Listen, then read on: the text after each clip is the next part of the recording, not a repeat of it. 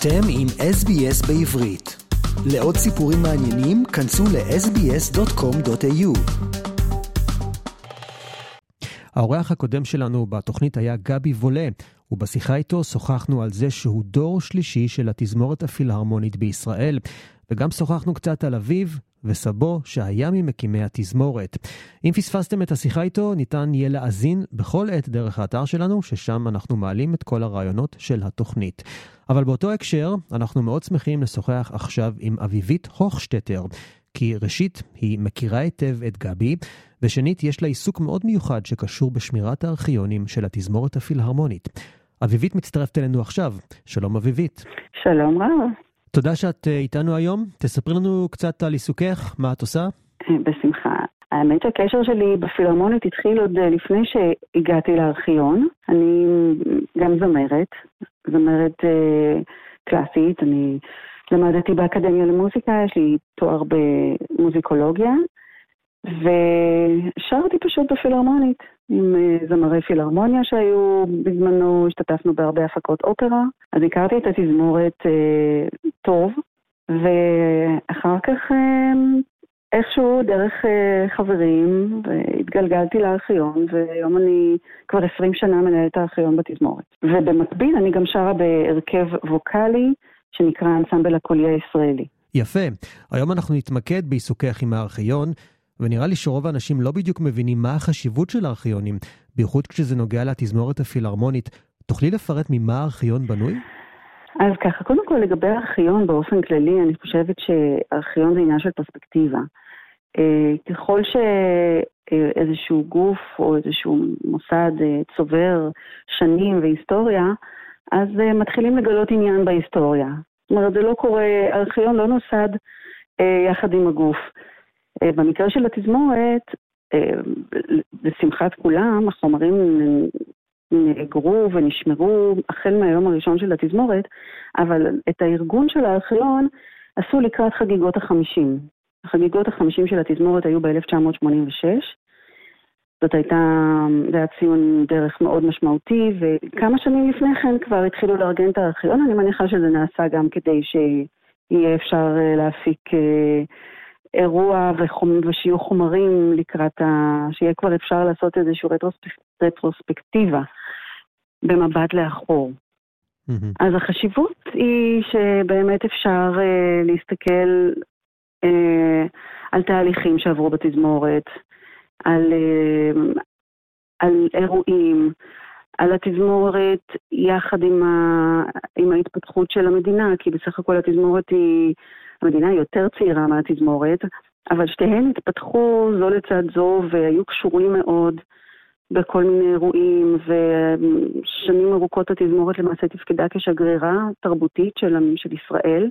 אז uh, יש הרבה אישים שהיו מעורבים באירועים, בקונצרטים, הרבה אירועים מיוחדים, והארכיון מספק לנו את האפשרות לגשת לתוכניות, לראות את התמונות שצולמו, לפעמים לשמוע גם הקלטות.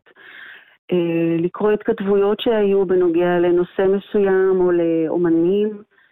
אה, יש בארכיון גם קטעי עיתונות, פוסטרים, והארכיון הוא לא קטן, הוא לא, אומנם לא עצום, אבל uh, ככל שמחפשים יותר, אז מוצאים יותר, ולפעמים מחפשים משהו אחד ומגיעים לדברים אחרים.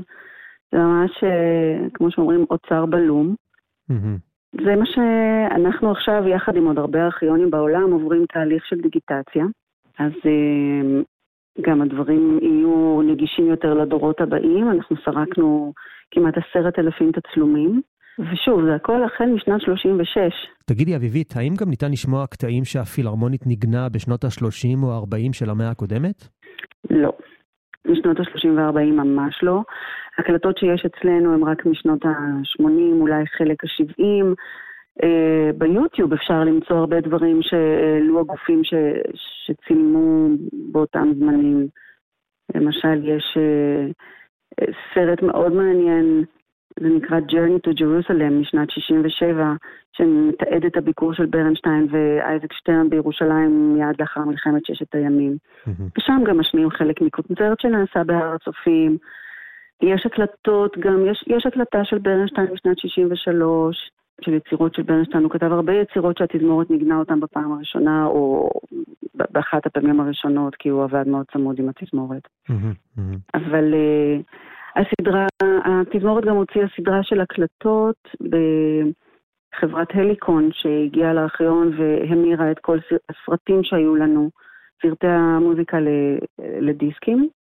קיבלנו גם מכל ישראל קצת הקלטות, אבל הנושא של ההקלטות הוא באמת לא נאסף כמו שנאספו דברים אחרים בארכיון, לא נשמרו אצלנו בכל אופן. איפה נמצא הארכיון כיום? הארכיון עצמו נמצא אה, כבר אה, כמעט עשר שנים בהיכל התרבות, איפה שנמצאת גם התזמורת. עד אז הוא לא היה אף פעם יחד עם משרדי התזמורת, הוא... כשהוא נוסד, כשארגנו אותו, אז ארגנו אותו בבית הערכה של התזמורת שהיה בצפון תל אביב. היה דבר כזה. אמ, בהתחלה גם עבדו בו מתנדבים של התזמורת. אחר כך הוא עבר, כשבית הערכה נסגר, בסביבות שנת 2000, אז הוא עבר לתל אביב, לאוהל שם, שזה גם מקום שהיה באולם, אה, עדיין יש בו, אבל היה באולם קונצרטים שהתזמורת נגנה בו לפני שהיא עברה להיכל התרבות. Mm-hmm. ושם למעלה היה איזה חדר גדול שהארכיון אה, היה בו כמה שנים. משם הארכיון עבר לבית התפוצות באוניברסיטת תל אביב, כי הוא גדל והתרחב, ורק כשעשו את השיפוץ בהיכל התרבות בתל אביב, אז התפנה מקום ומצאנו את אה, משכננו הסופי, אני מניחה, בקומה, בקומה תחתונה, בקומת מינוס אחת, יש לנו משרדים גם בקומת מינוס אחת, אז יש שם גם את הספרייה של התזמורת, וגם הארכיון נמצא שם, והוא פתוח בבקרים, וכל מי שמעוניין מוזמן לבקר בתיאום מראש. בואי רגע נחזור לדבר על התזמורת עצמה. היא נגנה בכל העולם, נכון? אה, כן, אני חושבת שהתזמורת מופיעה לא מעט בחו"ל.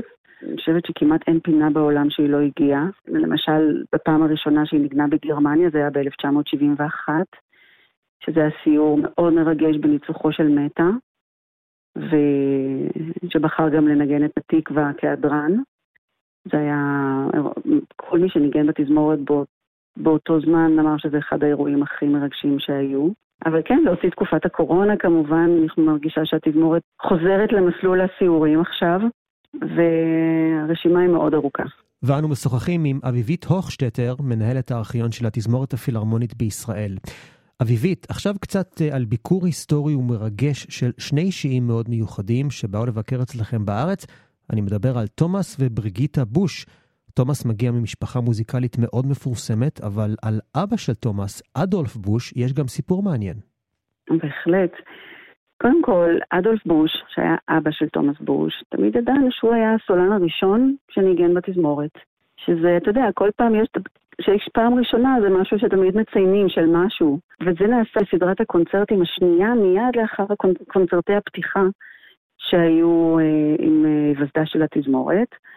הסיפור המעניין הוא שאוברמן היה מעורב, כמובן, הוא היה מייסד התזמורת והיה מעורב בבחירת הנגנים, הסולנים וכולי, והמנצח כמובן, ארתורו טוסקניני, אבל הוא לא רצה להשתתף כסולן בקונצרט, בקונצרטים הראשונים, כי הוא אמר שהתזמורת היא הסולן. ולכן בקונצרט הראשון של התזמורת, בסדרת הקונצרטים הראשונים, בסדרה הראשונה, פשוט הוא היה, לא היה סולן. ואז כשהכינו את הסדרה הבאה, אז בחרו באדולף בוש, כי הוא היה ידוע בהתנגדותו למשטר הנאצי כמו טוסקניני. אוברמן, היה לו חשוב להביא אומנים יהודיים, לא רק כמובן הנגנים, אבל מנצחים וסולנים לאורך השנים, היה חיבור עם כל המוזיקאים בעולם היהודים, אבל גם אנשים כמו אדולף בוש, שהתנגדו למשטר, הביעו את זה, אה, והיו ידועים בגישה הפרו-ישראלית או פרו-יהודית שלהם, אז הוא הוזמן אחר כבוד. וכשנוצר הקשר עם הבן שלו זה היה מאוד מרגש, כי תמיד ככה, לא, לא ידענו הרבה על אדולף בוש, ואין הרבה תמונות אצלנו, שלא, כמובן שאין הקלטה. אז החיבור הזה עם הבן שלו, שרצה להגיע, וזה באמת אה, מבחינתנו היה אירוע, וגם לפנים חרגנו מרגלנו ונתנו נתנו לו תוכניה ישנה מאותו קונצרט, היו לנו ממש עותקים בודדים, אז הרגשנו שמגיע לו לקבל את זה, וזה גם משהו שמאוד ריגש אותנו, אותו ואותנו. והראינו לו את כל מה שיכולנו למצוא שקשור לאבא שלו. זהו, שמחנו שהקשר הזה נוצר ושעכשיו יש לנו קשר איתו אם יעלה הצורך בעתיד. טוב לדעת שאחרי כל כך הרבה שנים הגיע לתזמורת גם, גם הבן שלו. הייתה מין תחושה כזאת של ייחודיות והרגשתי את זה גם מצידם. אביו היה מבוגר והוא לא הכיר אותו הרבה, אז גם הוא לדעתי היה במין מסע להיכרות או סגירת מעגל גם בשבילו. תוכלי לספר לי קצת על נגנים ומוזיקאים יהודיים בשנות ה-30 של המאה הקודמת וההתנהלות של משפחת בוש וכיצד הם הצליחו להשפיע על המצב באירופה של אז? אומנים יהודיים בתחילת, באמצע שנות ה-30 בגרמניה, לאט לאט איבדו את מקומות העבודה שלהם. אז נפתח מין ארגון שנקרא קולטורבונד, שהיה מיועד רק לאומנים יהודים שהם מצאו את עצמם מובטלים, והוא פעל כמה שנים ובאמת סיפק עבודה למוזיקאים שחשבו שאו-טו-טו יהיה בסדר והם יחזרו למקומות שלהם, מקומות העבודה שלהם. רוב הנגנים שניגנו בקולטורבון ונשארו בגרמניה לא שרדו. אבל היו גם הרבה מוזיקאים סולנים כמו הוברמן, שהיו לו אפשרויות אחרות, כמו אדולף בוש בין השאר, שיכלו להגר למקומות אחרים, להמשיך לנגן ולהביע את, ה... את המחאה שלהם, ולא לשתף פעולה עם המשטר הנאצי ועם חיי התרבות שהשתנו מאוד. גם לוברמן היה מאוד חשוב להראות כמה שהעולם התרבותי באירופה היה מורכב מ... מיהודים רבים. ובגלל זה התזמורת בשבילו, הקמת התזמורת הייתה כדי להראות שלא רציתם אותנו באירופה, תראו איזה תזמורת נפלאה הקמנו כאן, ואיזה עושר תרבותי היה ו- ו- ו- ולא, ולא נשמר. אז היו הרבה אומנים שבאמת מצאו את עצמם במקומות אחרים, שהצליחו להגר והצליחו להמשיך בקריירה, אבל היו גם כאלה שלא. תשמעי, על ברוניסלב הוברמן אפשר להקדיש שעה שלמה, הוא הרי נחשב לאוסקר שינדלר של המוזיקאים. הוברמן לפני עליית הנאצים היה... אה, ניסה להוביל תנועה שנקרא פן אירופה, הוא ניסה לאחד את אירופה למעשה, מה שקרה mm-hmm. בשנים מאוחרות יותר. כבר אז הוא ניסה לאחד את אירופה מכל הבחינות, מבחינה תרבותית בעיקר מבחינתו, והיה בתנועות, היה מחובר להרבה אנשי מפתח, ולאחר עליית הנאצים הוא זנח את הרעיון הזה ושינה כיוון לגמרי ופעל ממש כנגד. ו... ואגב, הוא למעשה בשנתיים בין 34 ל-36, הוא אה, יותר מחצי מההכנסות שלו, הוא תרם לתזמורת לטובת הקמת התזמורת. הוא היה ממש מגויס לזה ב... בכל אה, כוחו ומאודו, מה שגבה ממנו גם מחיר אה, גדול בריאותית ונפשית. כן. כן, אבל כן, כן היו, זה, אלה היו ימים מרתקים, אני חושבת שאי אפשר לדבר על זה יותר מדי. אביבית הוכשטטר, מנהלת הארכיון של התזמורת הפילהרמונית בישראל, אני מאוד רוצה להודות לך על השיחה. תודה רבה. תודה לכם, שמחתי מאוד, ונשתמע. עקבו אחרינו והפיצו אותנו דרך דף הפייסבוק שלנו.